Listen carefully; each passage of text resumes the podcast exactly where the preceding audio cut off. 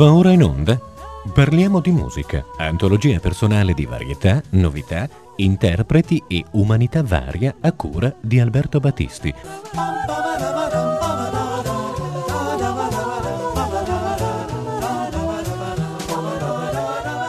Cari amiche, cari amici, buonasera da Alberto Battisti per il nostro appuntamento mensile.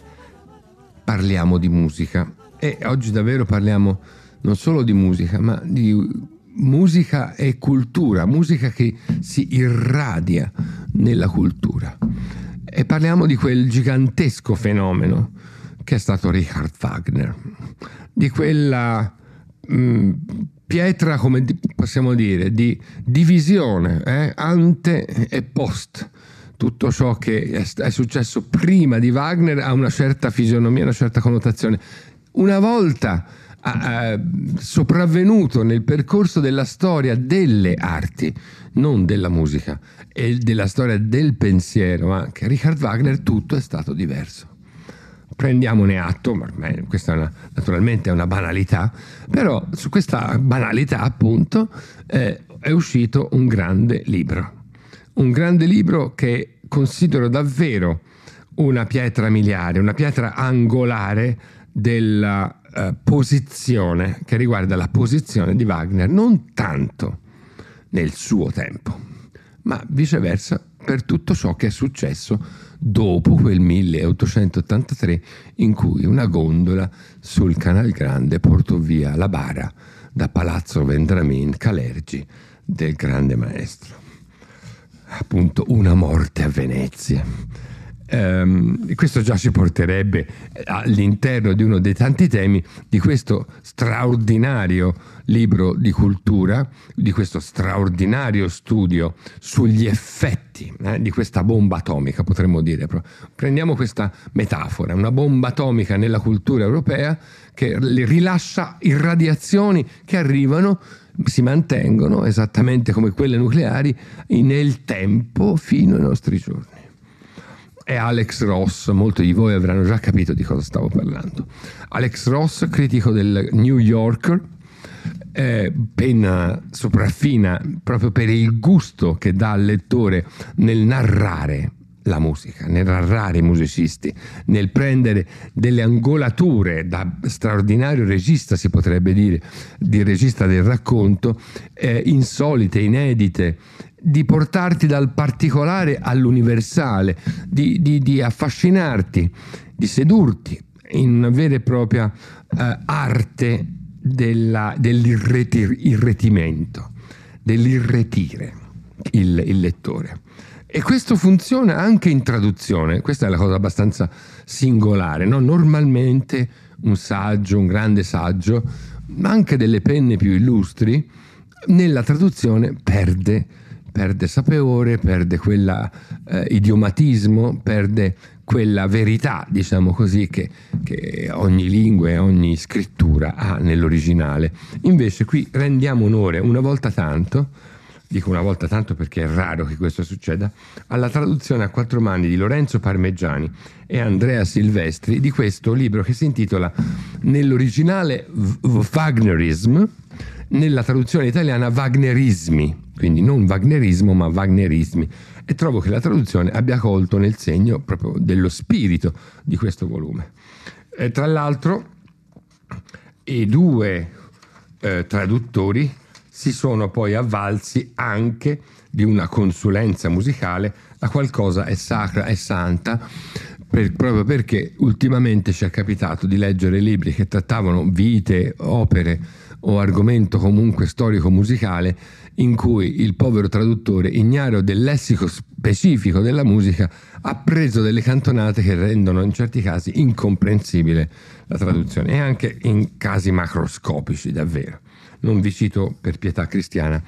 i, i, i libri tradotti in questo modo, ma in questo caso no, questo è un libro tradotto benissimo che rende giustizia al bell'inglese, al bell'inglese è molto americano naturalmente, di, di questo personaggio che in qualche modo sta davvero mutando l'immagine della uh, storiografia musicale, intanto rendendo il il racconto della storia della musica e mettendo la, sto- la musica nella storia, quindi non isolando il, la musica come un fenomeno eh, autonomo o, auto, o, totalmente autoreferenziale, come spesso accade di leggere un libro in cui si parla soltanto di musica, soltanto di opere, soltanto di compositori, come se costoro fossero vissuti o avessero operato su un altro pianeta, un pianeta musica, mentre invece operano, hanno operato, hanno prodotto, hanno pensato in relazione a una società che è calata nella, nella storia, che fa parte della storia e che è in relazione con la letteratura,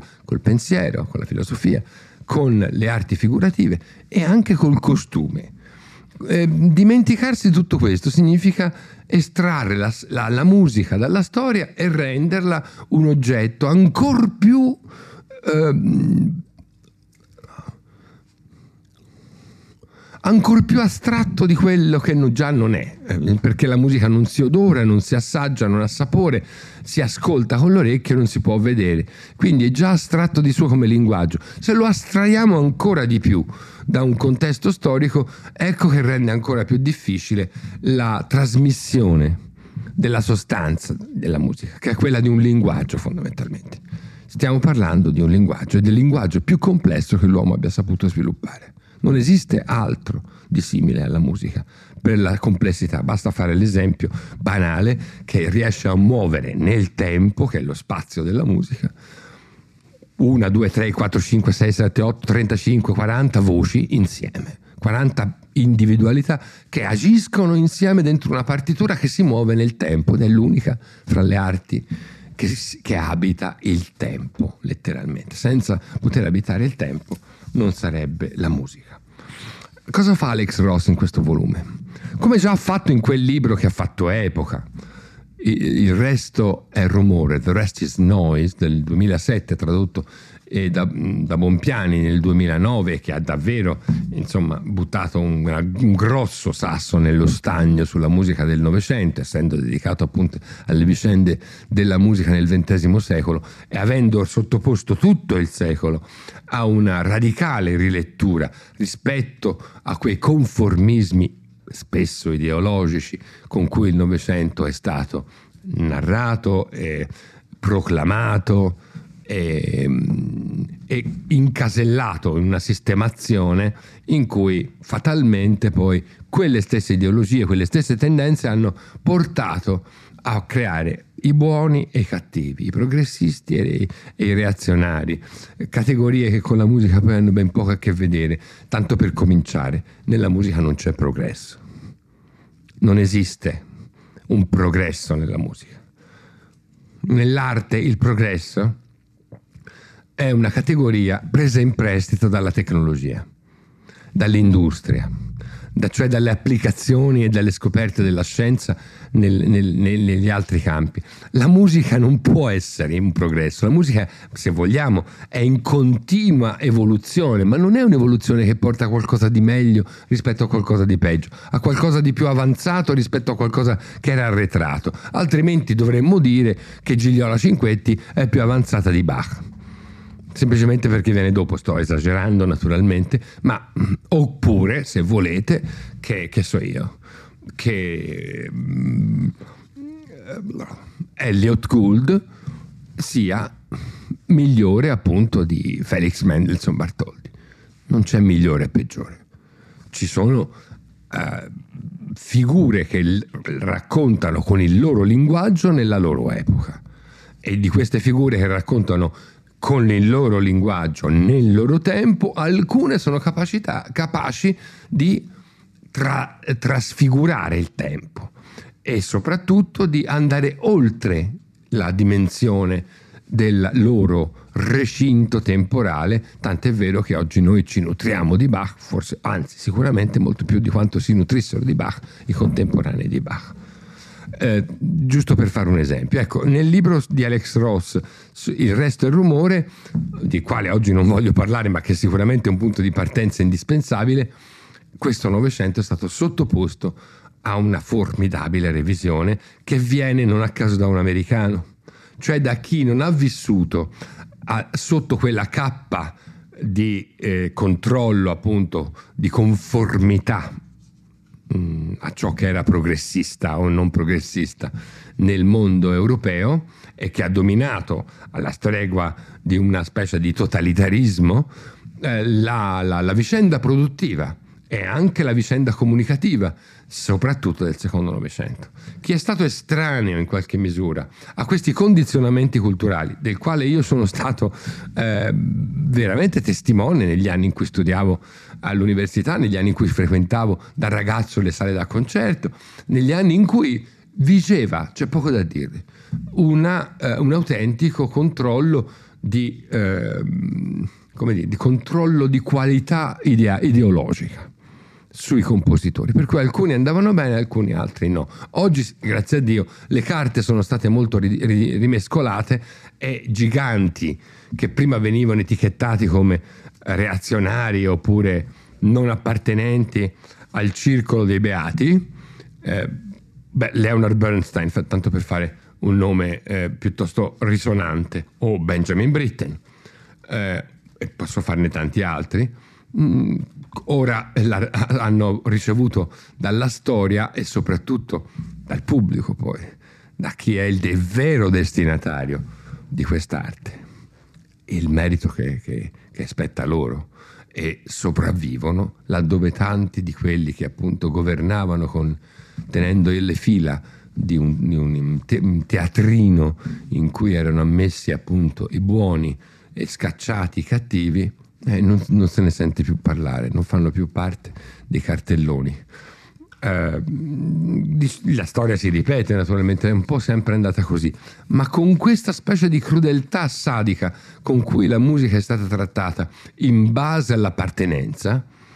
eh, non si era mai visto niente di simile, salvo un periodo nero che corrisponde poi anche a tante pagine di questo libro di Alex Ross, che è il nazismo per l'appunto, dove per la loro origine ebraica molti compositori vennero estromessi, vennero cacciati, vennero cancellati, una vera e propria cancel culture che per esempio eliminò Felix Mendelssohn dalle programmazioni concertistiche della Germania e anche eliminò Gustav Mahler naturalmente, per, entrambi per lo stesso motivo, di aver la colpa di essere nati ebrei. E qui ci porta proprio nel mondo di Wagner, questa affermazione, perché uno dei nodi che si tratta in questo grande volume è proprio il rapporto fra Wagner e il nazismo. Ma prima di entrare in questo nodo, è che è il nodo più eh, amaro, più dolente,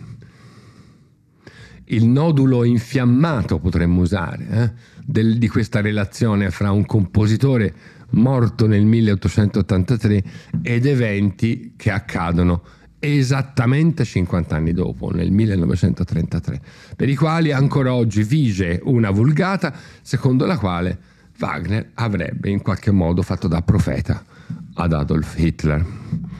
Bene, di questo uh, va, um, Alex Ross discute molto naturalmente perché discute in queste quasi mille pagine di testo seguite da altre 200 pagine di note a dimostrare del lavoro bibliografico spaventosamente ampio che Alex Ross ha condotto, di tutte le irradiazioni wagneriane nel, nella, dall'immediato, dal 1883 fino al 2022, si può dire. Cioè di come non possiamo non dirci wagneriani, ecco, parafrasando eh, eh Benedetto Croce, veramente non esiste la possibilità di sottrarsi in negativo o in positivo, cioè accettando, mettendosi a, a, al seguito di questa personalità, facendone sedurre oppure respingendolo con ripugnanza addirittura. Le due, le due, possibilità ci sono, ma non puoi fare a meno di misurarti con, un, con qualcuno che ha cambiato la faccia, ecco, non solo della musica, ma di tutte le arti, tutte ha cambiato la, la, faccia della poesia. Non potremmo immaginarci un simbolismo francese senza l'intima, l'intima relazione con la poesia di Wagner. E con la, musica, scusate, con la musica di Wagner soprattutto. Non potremmo lo, immaginarcelo proprio perché un po' colui che è stato il, eh, l'apripista della moderna poesia, Charles Baudelaire, fu il primo a essere stregato da Richard Wagner. E di questo Alex Ross ne parla a lungo, così come Paul Verlaine, Stéphane Mallarmé, Paul Valéry eh, e tutti i grandi protagonisti della cultura francese moderna che eh, Marcel Proust, di cui quest'anno proprio celebriamo il centenario della morte, eh, che sono in qualche modo i, stati gli alfieri del wagnerismo in Europa, molto più di quanto non abbiano fatto gli stessi tedeschi. Se, la, se nasce prima una revue wagneriana a Parigi, per intendersi, che una rivista wagneriana in Germania. Eh, in quella revue wagneriana hanno trovato eh, pro, la propria collocazione, la propria culla, il, il, luogo ideale per un dibattito culturale ispirato a questa grande personalità, il, tutte le maggiori voci della cultura francese. Basti pensare che uno dei ritratti più celebri, ma anche meno felici a mio avviso, di Richard Wagner è quello di, di Renoir, per esempio, di un, di un impressionista francese. Bene, il, il i, i, tanti Wagner, questa specie di divinità dalle tante facce, è l'argomento di Alex Ross, di fronte al quale si rimane davvero stupefatti per la vastità dello studio, la vastità delle conoscenze, e che ci spingono fino al mondo del cinema, il quale è infinitamente debitore all'immaginario wagneriano. Naturalmente in questa trasmissione non posso eh, addentrarmi in questo gigantesco labirinto di, che, che, è il libro di Alex Ross destinato, secondo me, a diventare un punto di riferimento perché opera una gigantesca sintesi di ciò che è stato trattato invece a segmenti finora dai vari tanti specialisti, ciascuno nel suo settore, eh, appunto pittura, eh, cinema, eh, varie letterature e così via. Qui c'è un tentativo di far vedere quanto tutte queste espressioni siano nate da questo unico collettore che già di per sé eh, riuniva le arti come sorelle in un, in un um, sincretismo formidabile. Un sincretismo che è quello appunto del Gesamtkunstwerk, di un'opera d'arte totale. Una delle pagine più divertenti, abbassando un po' i toni ecco, di questa trasmissione, se volete, andando più sui caratteri anche aneddotici che non mancano e anzi abbondano in questo, in questo, testo, è quello per esempio della enorme diffusione della marcia nuziale dell'Ohengrin, che fa parte mm, ormai eh, inseparabile di qualsiasi cerimonia nuziale, di qualsiasi matrimonio e come questa, quest'uso della marcia nuziale si è cominciato per esempio oltre che un po' in Inghilterra ne, dalle, nei pressi della regina Vittoria di una regina musicofila ma eh, soprattutto in America l'America che eh, comincia a wagnerizzare la cerimonia del matrimonio. E a questo proposito mi fermo per darvi agio di un ascolto che non può essere che ovviamente il Lohengrin, ma in questo caso tutto il blocco che comprende l'inizio del terzo atto, cioè il Vorspiel, il preludio e il coro della marcia nuziale che conduce nella camera da letto, nel talamo, ahimè fatale per entrambi, eh, Elsa di Brabante e il suo Cavaliere del Cigno, ancora privo di nome. L'esecuzione è quella del coro dell'Opera di Stato di Vienna e del Wiener Philharmoniker diretti da Claudio Abbado.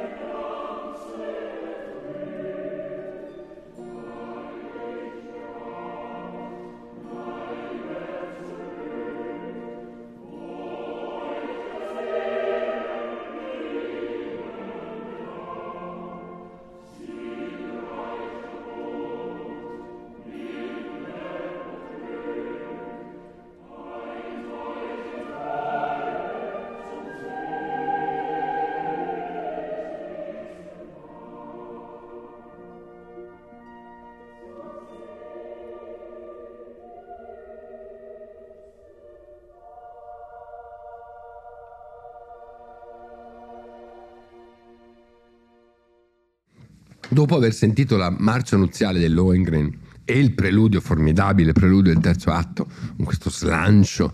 e questa irruzione di tromboni nella, nella festa nuziale, potremmo dire a questo punto, di, il, di Lohengrin e, e, Elsa di Brabante,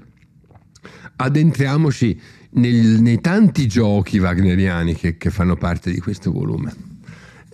Come se esistessero appunto tanti Wagner diversi. Eh, che li, ve li elenco nel, seguendo proprio il, il, quello che Alex Ross chiama preludio, che sarebbe un po' l'introduzione del grande libro. Il Wagner socialista, il Wagner femminista, il Wagner gay, il Wagner nero.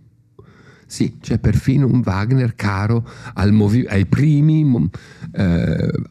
protagonisti del, del, del, de, della riscossa dei neri d'America. Dubois, per esempio, uno scrittore che eh, nelle pagine riportate da Alex Ross eh, si ispira davvero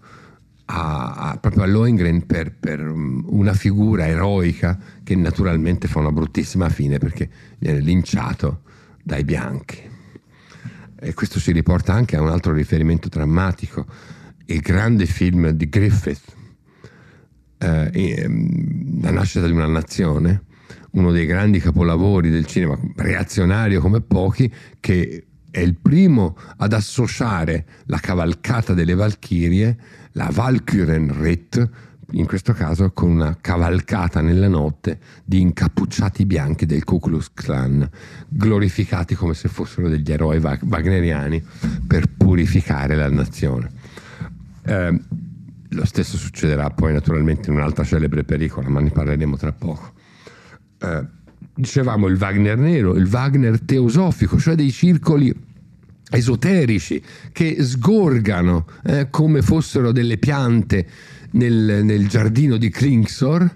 eh, immediatamente sul, sull'onda delle emozioni wagneriane e delle emozioni in particolare appunto del Parsifal, di questa specie di ritualità profana, di sacralità, di sacralità invocata, richiamata nel, sulle assi del teatro,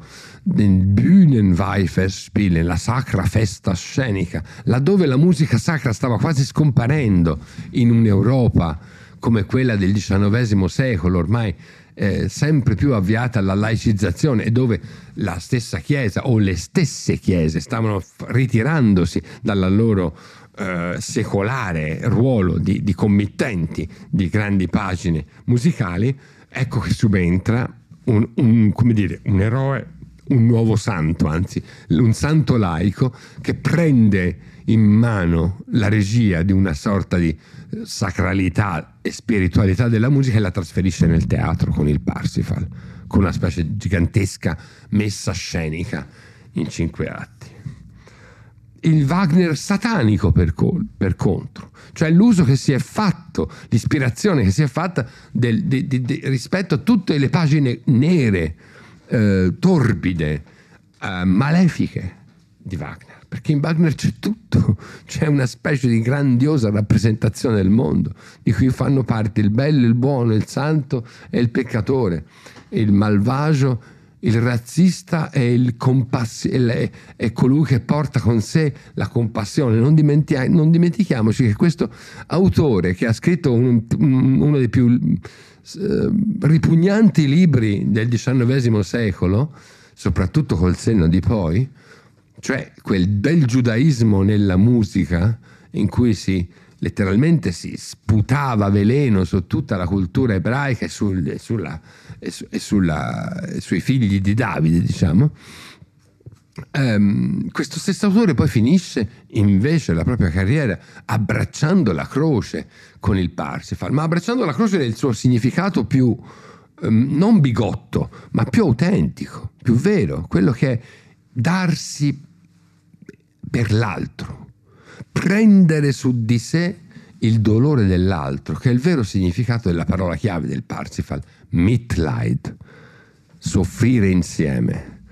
che è esattamente la figura del Cristo, che prende qui tollis peccata mundi e che prende su di sé fino alla morte, alla morte di croce. Andiamo avanti, il Wagner dadaista,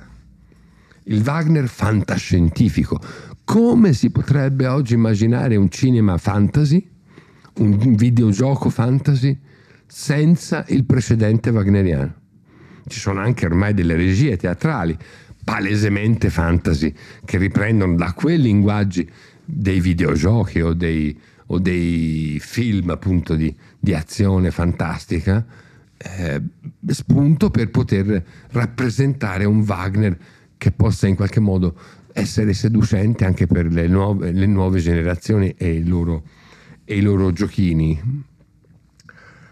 Il Wagnerismo in generale, quindi. Vi avrà stupito per esempio quando ho parlato di Wagner gay. Uh, ora, sull'argomento non è che mi voglia uh, attardare, però c'è tutta una cultura gay che naturalmente si è lasciata ispirare da, dalle fattezze, dalla, dalla, dalla, capacità seduttiva di certi ragazzoni che sono degli eroi wagneriani. Siegfried in particolare, eh, questa specie di Tarzan nordico, eh, oppure lo stesso Parsifal, l'ingenuo prescelto per essere eletto. Insomma, questi, questi, queste figure, eh, chiamerei in causa qui Jean Genet con il fascino verso il, il, l'aguzzino, l'aguzzino nazista in questo caso, eh, sono, sono, da sempre accompagnano una certa fantasia che appartiene al cotè omosessuale, anche nella stessa eh, illustrazione di questi personaggi, che tanto ha portato con sé, diciamo così, le fantasie più, più segrete o anche meno segrete di certi grandi artisti. Bene, ma mh, il libro ci porta perfino nelle, come dire, nelle quasi caricature wagneriane, che tanto presente è la figura di Wagner in tutti i, gli angoli, in tutti gli aspetti, in tutte le manifestazioni della società e non solo di quella culturale, che si arriva ad, ad avere anche una possibilità di giocare con Wagner, come succede con Clément Doucet al pianoforte in questa Isoldina,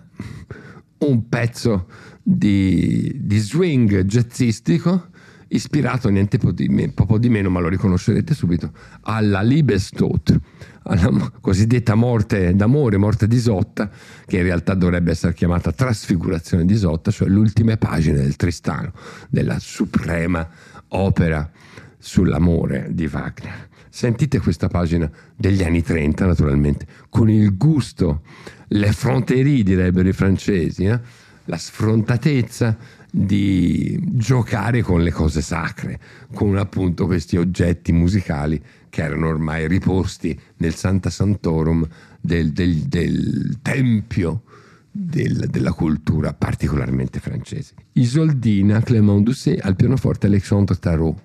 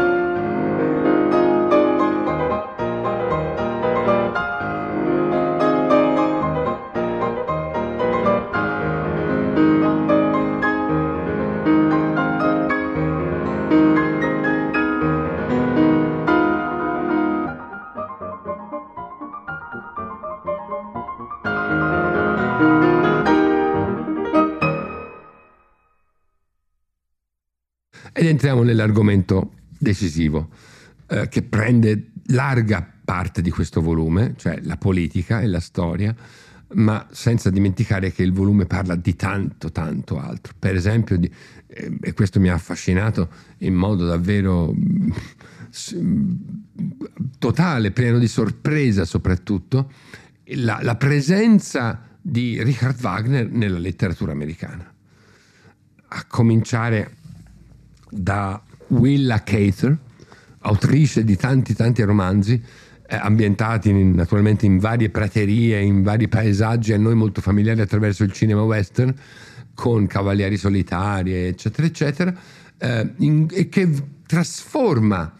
il paesaggio del nuovo mondo, il fascino di questa natura sterminata in un ideale paesaggio wagneriano, una scenografia wagneriana nella quale si muovono degli eroi che apparentemente lontanissimi dalla matrice mh, dei cavalieri o dei, degli eroi nibelungici piuttosto che ehm, arturiani del, dei, del, delle opere di Wagner sono ispirati direttamente proprio a un'esperienza di sconvolgente immedesimazione da parte di questa scrittrice come, così come tanti altri. Ma il gota eh, letterario sedotto da, da Wagner eh, e con cui de- deve necessariamente fare i conti nella propria scrittura è il canone del Novecento, si fa presto a dirlo. Joyce, Proust, Thomas Mann, Eliot, Hermann Hesse, ma soprattutto poi appunto Willa Cather e perfino Virginia Woolf. Tutti appunto i, i grandi, le grandi figure, le grandi erme che si eh, affacciano nell'ideale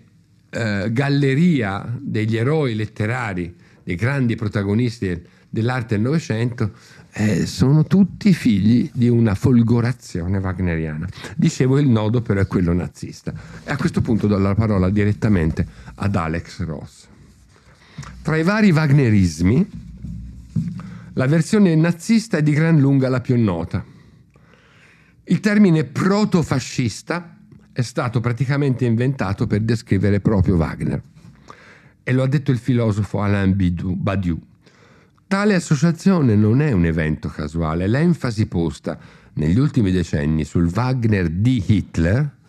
è stata un corrispettivo necessario al silenzio che i wagneriani serbarono per lungo tempo, sia per il perdurare di simpatie naziste, sia per un semplice desiderio di scansare la questione. La visione del mondo del compositore, nonostante le sue contraddizioni interne, conteneva i semi dell'ideologia nazista. Sì,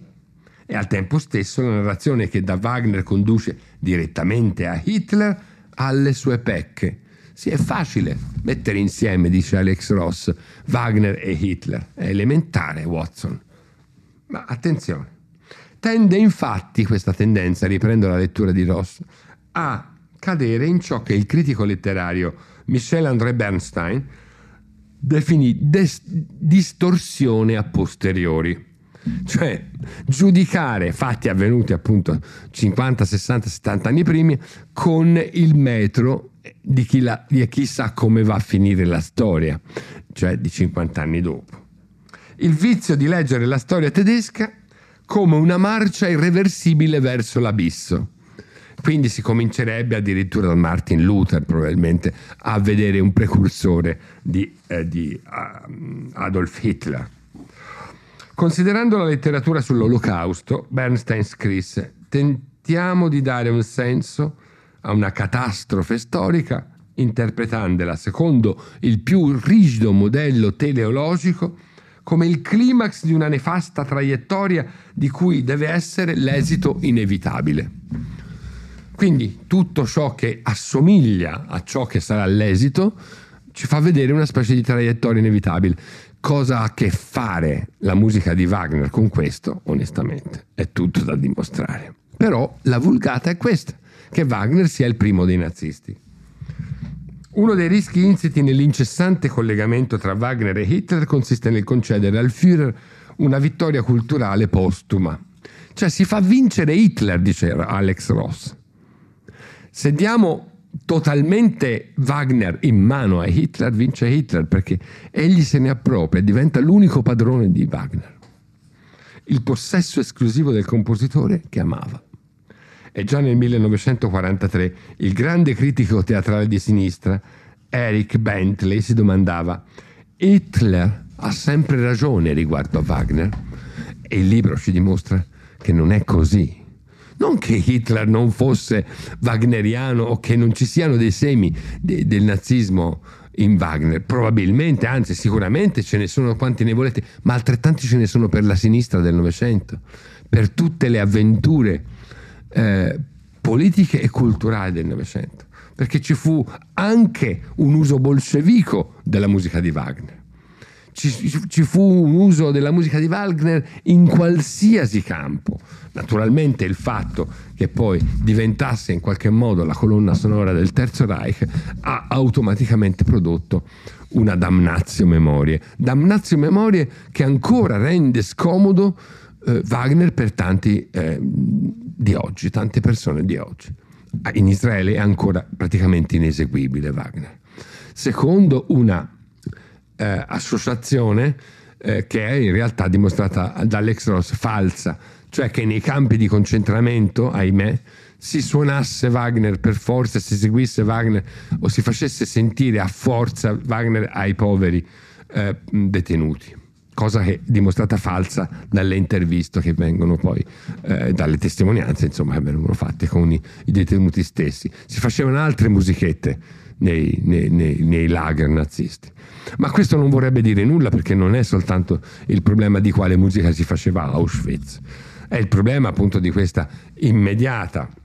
associazione di Wagner al, al, nazismo, il che ci fa di perdere di vista che appunto la, tanta parte della contraddittoria, questo lo concedo, arte wagneriana in realtà parla di redenzione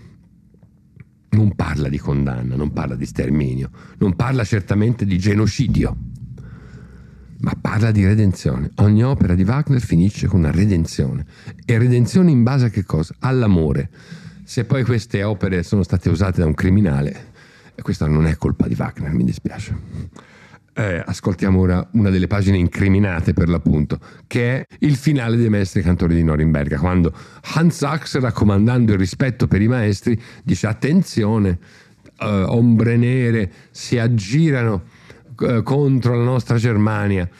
eh, dobbiamo evitare che ci sia una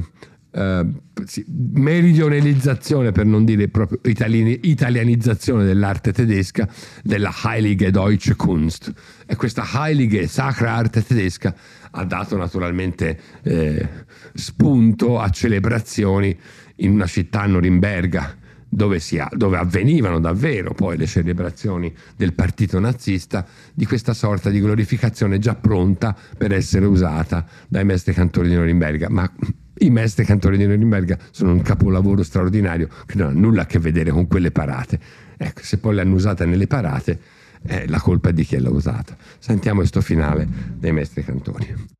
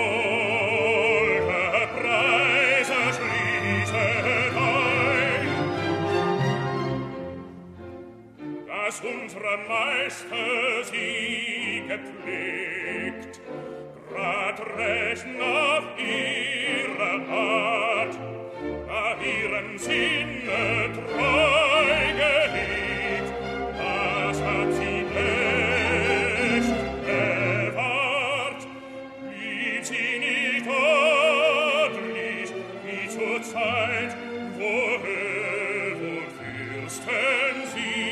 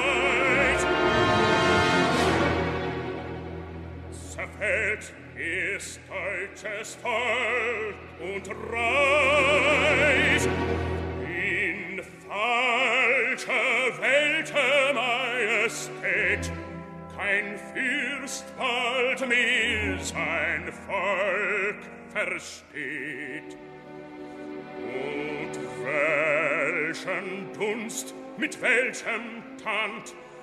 sie pflanzen uns in deutsches Land.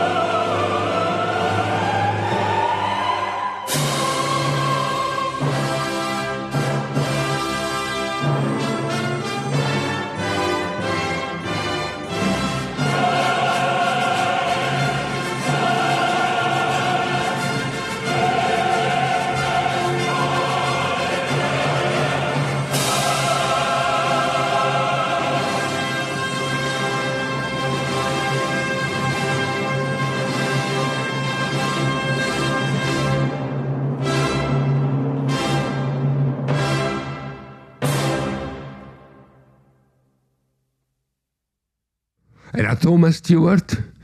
eh, sotto la direzione di Rafael Kubelik nel finale meraviglioso, ma mh, appunto in forte sospetto di profezia nazista eh, de- dei Meistersinger von Nürnberg di, di Richard Wagner. E chiudiamo la trasmissione con due ascolti, uno obbligatorio perché una delle più famose scene del cinema fra le tantissime che hanno utilizzato musica di Wagner è Apocalypse Now col famoso attacco degli elicotteri sui poveri vietnamiti che eh, al suono mh, amplificato in modo terroristico del- del- cav- della cavalcata delle Valchirie. E ora ve la ripropongo nella direzione di Herbert von Karajan ma cercando di dimenticare quell'orrore cinematografico che pu- che pur una scena capolavoro del cinema sia ben, sia ben chiaro e di ritrovare invece la- tutta la grandezza epica di questa musica nella interpretazione di Herbert von Karajan.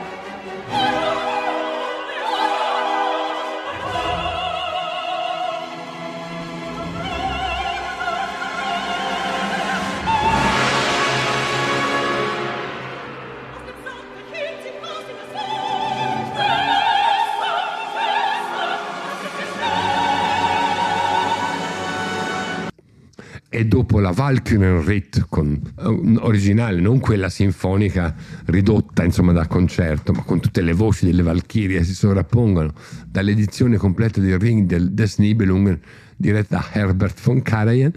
eh, passiamo alleggerendo i toni eh, a una, un altro gioco di Clément Doucet al pianoforte, questa specie di fantasia wagneriana eh, in tempo swing per pianoforte che si chiama Wagneria